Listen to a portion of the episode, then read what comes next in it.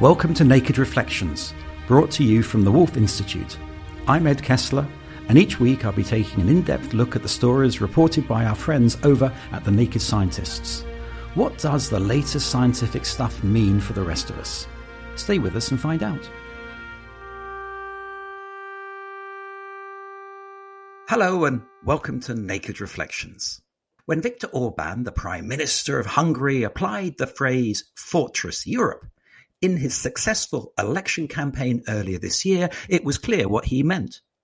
He was talking about protecting Christian Europe from Muslim immigrants. He was raising the spectre, not so subtly, of the clash of civilizations, Islam versus Christianity, East versus West. Perhaps Orban was still carrying the legacy of the sixteenth and seventeenth centuries, when much of what is Hungary today was governed as part of the Muslim Ottoman Empire, a period that many historians believe to be mutually beneficial for East and West. The number of illegal migrants seeking to enter Europe today bears no comparison to six years ago, when the Syrian civil war was at its height, and Angela Merkel famously insisted, "Wir schaffen das," we can do it. Yet is Europe applying a fortress strategy based on deterrence today? Boris Johnson's Rwanda policy seems to suggest it is. However, the more compassionate response to Ukrainian refugees is in stark contrast. What's going on? Here's the sociologist Grace Davey speaking on the Naked Reflection show, Believing and Belonging. All over Europe, I'm beginning to see new configurations that worry me considerably. It comes in different forms in different places, but the common theme is the dominant religion, which is Christian in Europe. It's laying itself open to be used negatively, in other words, as a bulwark against mostly Islam. For a little while now, we've seen that tendency, say, in Hungary or Poland. I mean, a, a lot is changing right now, almost as we speak. Fortress Europe is our theme in this week's Naked Reflections.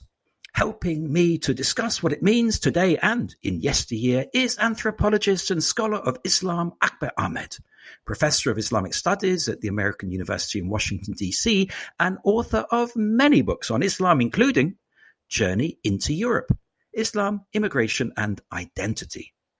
Akbar is also a diplomat and many years ago was Pakistani High Commissioner in London and moved to D C in two thousand one.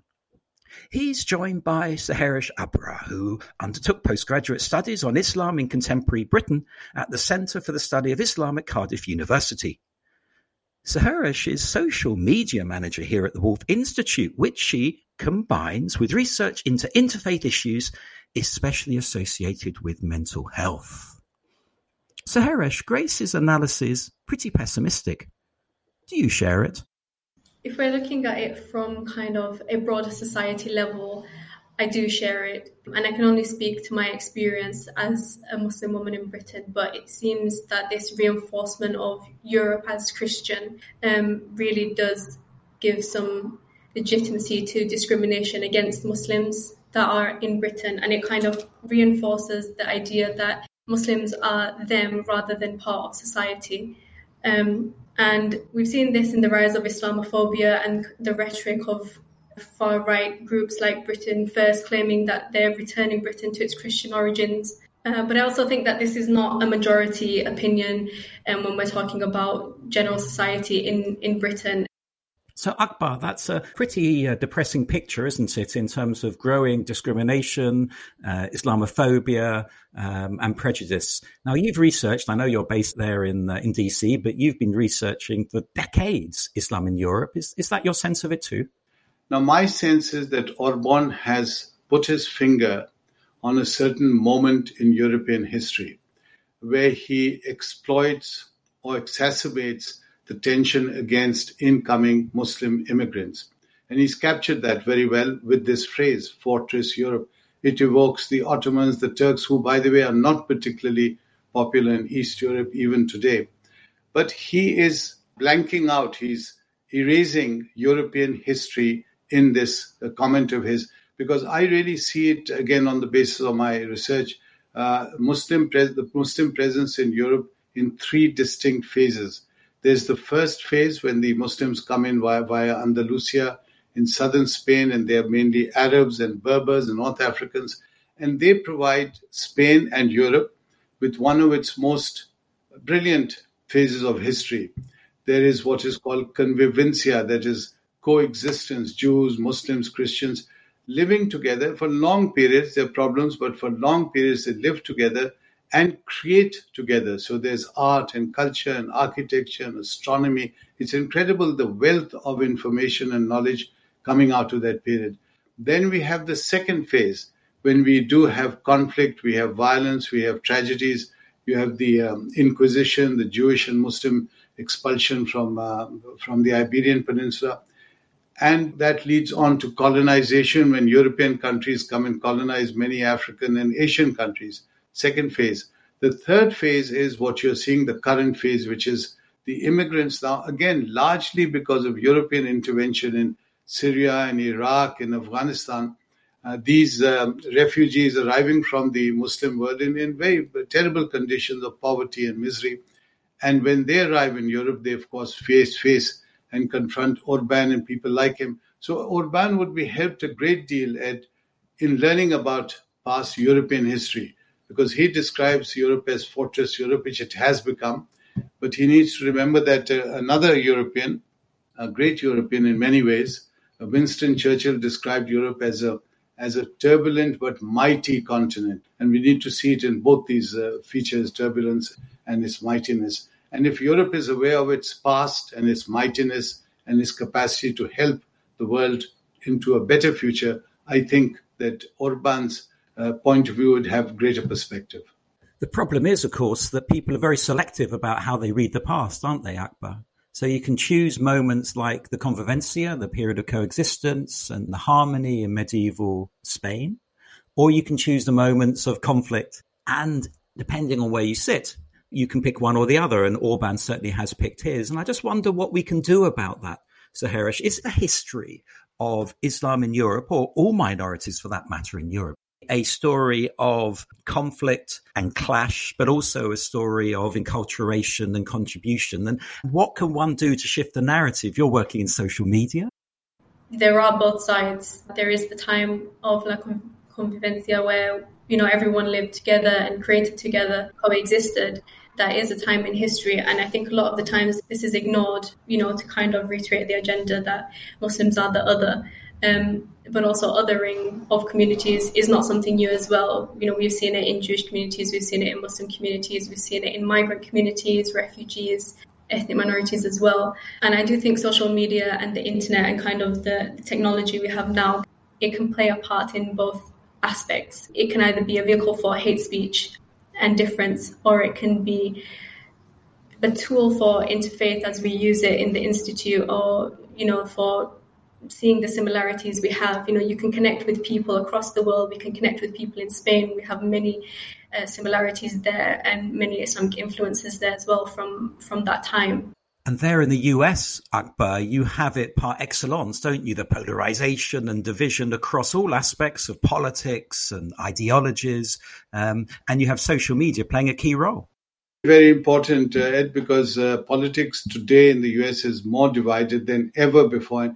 I'm quoting all the scholars and commentators uh, who are actually making this point. It's split down the center, Republicans versus Democrat. So if one says the world is round, the other will say it's flat, irrespective of the fact. So it really is, has reached that point. And of course, people are now speculating that uh, Trump, with, with everything he did in the past, may well be back. So we are faced with that. Now, Orban and Europe, because we are talking about Europe, uh, it pre- presents a slightly different picture. And I really think a lot depends on scholars like you, because it's a question, it's a pedagogical answer to the problems, political problems. It's how you communicate to people like Orban or people like um, uh, Geertwilders in Holland, or um, the right-wing leaders in France and indeed in, in the U K, that they really need to understand their own history. We found it that in Spain, now remember this is Spain, we found that Spanish, these are Spanish non-Muslims telling us that we are not taught Spanish history before fourteen ninety-two. So Spanish history begins after fourteen ninety-two, which means the whole Jewish, Muslim, Christian experience is just blotted out. Now, we found the periods of conflict, as I say, but there were incredible periods of rich interaction. Just the life of Rabbi Maimonides, who is expelled from Cordoba for all kinds of reasons, he lands up in, in Cairo as the medical advisor to Sultan Salahuddin, one of the greatest Muslim rulers in history. And his book, for example, The Guide for the Perplexed, is a classic. And to me, that's the kind of work you need for people to be aware of, to understand that that is Europe in the phase of convivencia, which can help Europe today in this fortress, Europe uh, mode or mentality. And if people like Orban are confronted with their own past, because Maimonides is his own past from Europe, I think that it'll make a lot of difference. In the classroom then, Saharish, and some of your work, of course, is in the communities, including with young people. Do you think that's where we've got to prioritize our engagement, if you like, and trying to extend the learning uh, beyond either one or the other and try and, and try and combine the two? Yes, and I think it's a it's a big kind of area of research right now of decolonizing the curriculum and kind of teaching a more holistic European history rather than focusing on British history in a sense of, you know, the First World War and Second World War, and that's kind of it. But learning about um, our interactions with other communities and other faiths at different points in history, and that's going to be a really big step in kind of fostering relations between faith communities and minority communities in, in Britain. Because how can you expect people to understand each other if we don't know about our shared history? I think that's right. And I know when I was studying at school and at university, if I learned about the Ottomans, it was at the end. It was the decline of the Ottomans rather than the richness of, of Ottoman civilization. So there, I completely agree there needs to be a shift. I, I wonder whether the term Fortress Europe, Akbar, can be an inclusive term rather than simply an exclusive term, that we're actually all part of Fortress Europe, aren't we? It's a difficult one because as an anthropologist who studied Europe, we have to, Muslim immigrants have to understand that there is a local history, that there are local cultures. There's the strength of local culture. So Muslims can't come to Europe and say, all right, we, we impose our way of thinking and you must acknowledge us, because they in turn have to acknowledge that they are now in a different country, different culture, and there needs to be an adjustability. And for this, I will quote uh, the chief rabbi from uh, Denmark, Melchior, the legendary chief rabbi. And I was interviewing him for the project, and he said something that really struck me. He was describing the history of the Jewish community in Denmark. And he said, when we first came, there were very few Jewish people in Denmark, centuries ago. And he said, we immediately set up a school. So I said, you set up a school to teach Judaism to your own uh, community. He said, no, we set it up to teach the Jewish community about Denmark and its culture and its language and its its history. And that struck me because we don't, Muslims don't do that. We set up schools for ourselves. Now, if you don't acknowledge that Europe has its own history, its own culture, and its sensitivities, and I don't have to tell you, uh, as a scholar, that you go back to Herder and the great German scholars who are discovering German identity in the late eighteenth and nineteenth centuries. And they're building, I'm not necessarily in a vitriolic or nasty way, but simply saying, in fact, Herder said, every community has its own history and its own folk history. So the word folk becomes dangerous later on under Hitler. But initially, it simply meant race, people, your people, which means your culture, your language, your, your history, your tradition. And you take pride in that. And Herder talked about a garden, a happy garden, a pleasant garden of different ethnicities. This is his concept. So Muslims need to understand we are now in England, for example, uh, British Muslims in England. This is their culture, let, let us enjoy it without being colonized, without being uh, dominated or being sidelined. And they are, I think this next generation is becoming increasingly part of it. Saharish, that point about the next generation, I wonder if you could comment on that, because it does seem to me that it's one thing for the generation who arrive. It's quite another when their children and grandchildren are fully part of the community, fully British, as it were.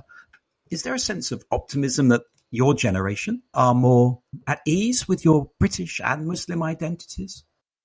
It's a big problem in, in younger generations of Muslims, especially around kind of national and ethnic identity. And I think because of kind of not being able to relate completely with British identity, because of things like Islamophobia and discrimination and that rejection that they've faced in, in this society, but also not being able to relate to their ethnic homelands because they're not actually from there. They've been there maybe once or twice in their life, um, but that doesn't have any relevance to them.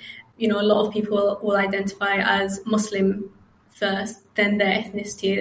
But it's always a case of I'm a British Muslim, or I'm a Welsh Muslim, or Scottish or Irish Muslim. And that's really important because, you know, we feel very much that this is our home.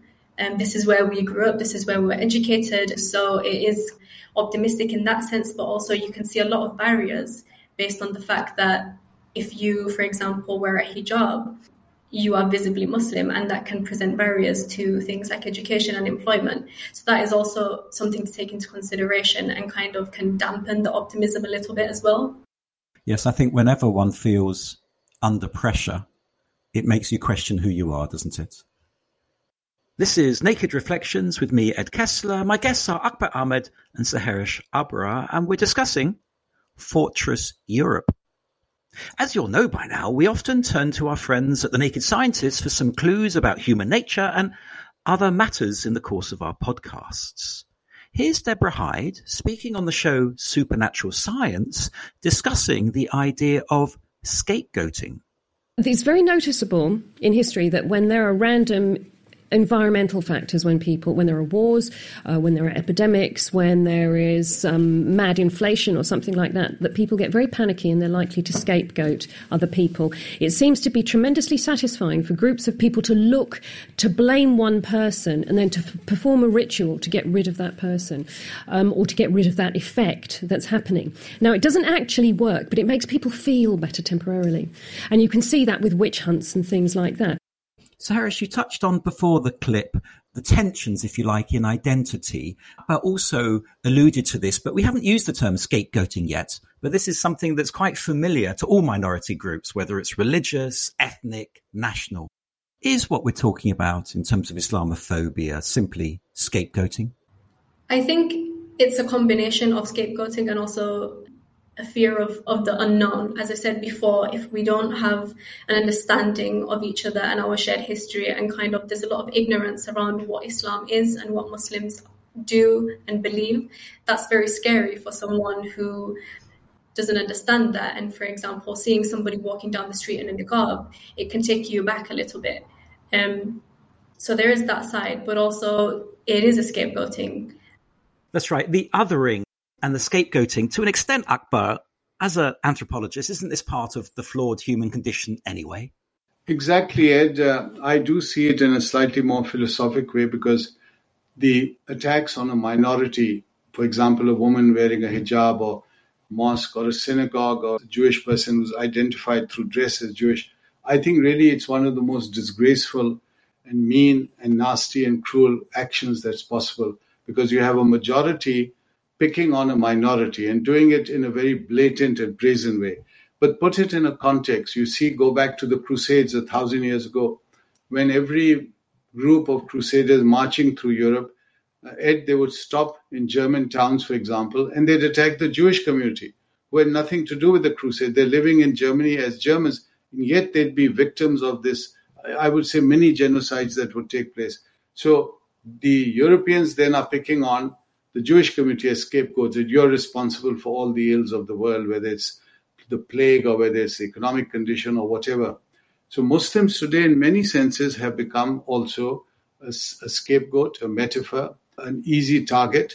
I think that has to, the majority community has to be confronted and has to be aware that that is creating more problems, not just for the minority, but also for the majority, because ultimately, it is the majority that has to pay the bill. So if it's Fortress Europe, and if Fortress Europe is weakened from inside Europe, inside the fort, then everyone is affected. Everyone is going to suffer and pay the price. So I really think the leaders of Europe who use phrases like this uh, have to be conscious of the costs of using this phrase, of alienating their own population, of highlighting the persecution that the minority feel, and of the need for them to be educated about their own history, their own European history. They keep talking about the siege of Vienna. Now, you know, Ed, that in the siege of Vienna, the majority of the Ottoman troops, soldiers, were Christian. They were fighting against fellow Christians. You know that the siege was broken by the Polish cavalry, the fierce charge of the Polish cavalry, which was led by the Tatars, again, Muslim communities living in, in Poland. So the notion of Muslims and Christians did not really exist. It was one empire fighting another empire. The Ottomans were constantly in confrontation with the Safavid, who were a Shia empire. So again, these are lessons that I think Orban would benefit from learning. Yes, you raise a lot of issues there, Akbar, and, and one of them is the the nuance, the complexity of these stories. We're very good, aren't we, at trying to simplify everything. And of course, when we simplify, we normally get it wrong. And the challenge in social media, Saharish, is, of course, simplification. In the digital age, when everything's reduced to, what is it, two hundred eighty-four characters, we're in that soundbite culture. And this is something that is it's difficult, particularly for an older generation, to manage, and threatening as well to communities because it's a violent space. What's from the Muslim perspective, and you've looked into this, I know, is the digital age, the digital culture, an opportunity or a threat? I think it can be both. I mean, as you said, you know, we've seen on Twitter the character limit. How much of yourself can you explain or can you share with the world with that many characters? You can't share very much. Um, and we've seen in the past things get mis- misinterpreted because somebody didn't read the next tweet, which actually explains everything in a bit more detail. And, you know, a big argument happens online and then the trolls come. Social media has been used for many good things, for, you know, finding a community, even for Islamic authority and knowledge. But it is also a case of, you know, you have that anonymity online. You can change your username, you can change your picture, and people can say what they want. So it is also dangerous. Yes, somebody put it to me, you grow muscles behind the keyboard. The danger is that of the trolls can then really in a very nasty way attack, particularly attack who they think should be targets and pull them down. Uh, the attacks on women, for example, in um, in India, you had the example of these trolls actually projecting images of Muslim women and then selling them in an auction. It was absolutely disgraceful. But what does the woman do if suddenly she sees a image on, on the screen and the people are bidding for her like a slave market? It's disgraceful. So we need to understand that these new developments that are happening with such such frightening speed have a positive side, but also a negative side. There are moments in Islamic history, if you like, Akbar, where there's been a revolution almost in thinking, a transformation due to some technological development. And Muslim society has managed to navigate that, hasn't it? I mean, what lessons are there that you can identify and apply to the modern transformation? I realize the speed of communication is something else, but nevertheless, the creation of printing, the, the creation of woodcuts, uh, the movement of peoples. And there have been times in human history and in Islamic history where we've had to deal with that.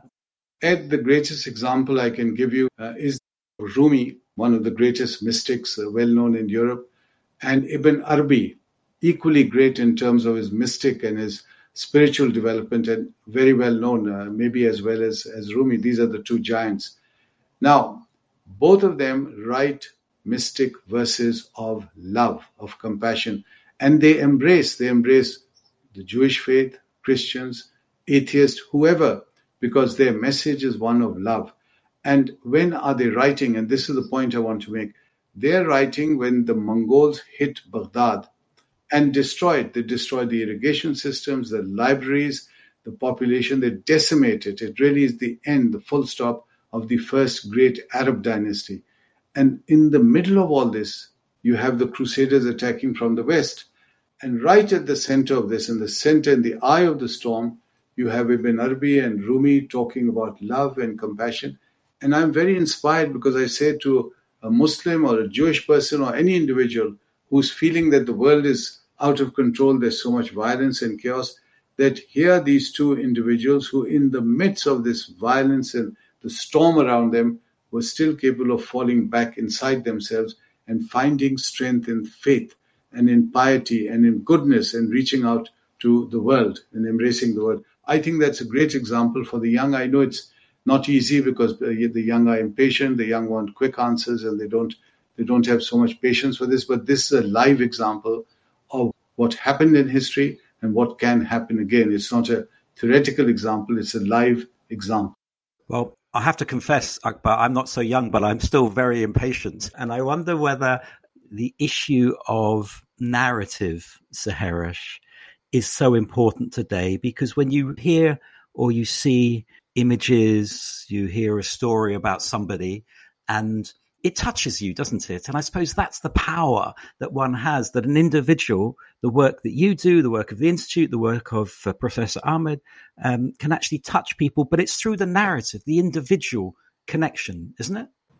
I think actually social media is a really good tool to do that. I mean, we've seen in the Israeli-Palestinian conflict a lot of Muslims rallying and even protesting on behalf of Palestine. And that's come about because of, you know, it being reported on social media and kind of hearing the stories of, of people there on the ground and what they're experiencing. And that is a big driving force for people to go outside and make connections. But not only that, it's also kind of encouraged discussions between Muslims and Jewish communities.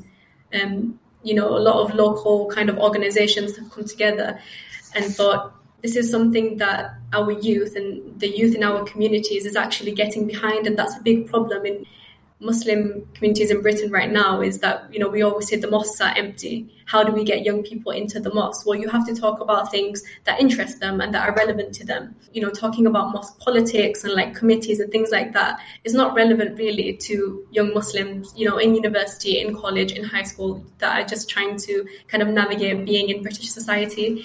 So using these kind of tools, make these conversations relevant to young people is, is really, really important. And then uh, the Muslim community must reach out, they must make friends, they must build networks.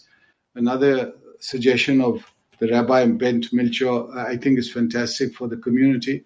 He said that when one Jewish person does something wrong, then their critics will say, oh, all the Jews are like this. And he said Muslims must understand that one, one Muslim does something wrong, some act of terrorism, people are going to say, all Muslims are like this. So instead of being sensitive and reacting in anger, they must reach out and explain who they are and that they are not like this. And therefore, they're able to move ahead. So these are little lessons, I think, that we need to learn, the Muslim community, the leaders need to lead us into learning these lessons so that it becomes easier for the younger generation to not only live as Europeans, the British Muslims, um, French Muslims, and so on, but then contribute and then fight for their rights in a proper legal way within the framework that these countries provide. I think the European countries have systems, they have parliaments, they have educational systems, they have media, which would invite Muslims to voice their uh, opinions and their grievances and so on and move this discussion forward. But if Muslims continue to be in the sidelines and are cut off from the mainstream, they're not going to be able to change anything, and certainly not through Uh, anger or through lashing out, as we saw in the last uh, two decades. I think, Akbar, Naked Reflections listeners would be interested in one of your initiatives many years ago when you dealt with a very tricky issue uh, and worked incredibly hard with Judea Pearl, didn't you? Just tell us a little bit about that. That was a very difficult initiative, Ed, because Judea Pearl is a great professor in California. He's very respected, very well known. And he had one son, and a very brilliant young journalist. And he was in the Muslim world promoting dialogue between Islam and the West, which he thought needed to be strengthened. And he was picked up in Karachi, and in a most brutal, and uh, I can't even think about it or mention it, in a very savage way, he was he was killed, he was beheaded, he was he, his life was snuffed out. It was weeks later that Judea Pearl approached me and came to Washington to meet me and said, I'd like to try to understand what happened to my son, and someone mentioned your name. And from that came the idea of a dialogue, a public dialogue, where the two of us would travel in the United States, in Canada, we came to Britain, and we would promote Jewish-Muslim understanding. And very often we'd have a moderator who'd be a non, who'd be Christian or some person of a different faith. And those dialogues became very, very popular. At first they were a bit hesitant in taking off, but we had huge audiences, huge media interest. It would be on television. There'd be articles written about us. And in time, people saw us, and they were moved by the fact that they are two men, two grandfathers, who were really talking. They didn't agree. He and I didn't agree on many, many issues. On the Iraq war, for example, I still tease him about that. But at the same time, we were able to talk, and with sympathy. And Muslims would very often come and say, oh, look, you're sympathizing with one Jewish boy who died, but you don't sympathize with uh, with so many other Muslims who are being killed. I said, on the contrary, we must feel for Judea Pearl and his son exactly as other fathers who lose their sons would be feeling, and we need to sympathize with each one of them, because this is a human emotion. We are not sympathizing whether they're Jewish or Muslim or Christian. We are sympathizing because a father lost a son. That seems an appropriate place to end this week's Naked Reflections. Thanks to my guests, Akbar Ahmed and Saharish Abra, and thanks to you two for listening. If you enjoyed the show, you might want to browse our archive of podcasts, which includes that edition about believing and belonging that I mentioned at the top of the show. And feel free to check out other podcasts from the Wolf Institute or from our friends at the Naked Scientists. I'll be back next week with more guests.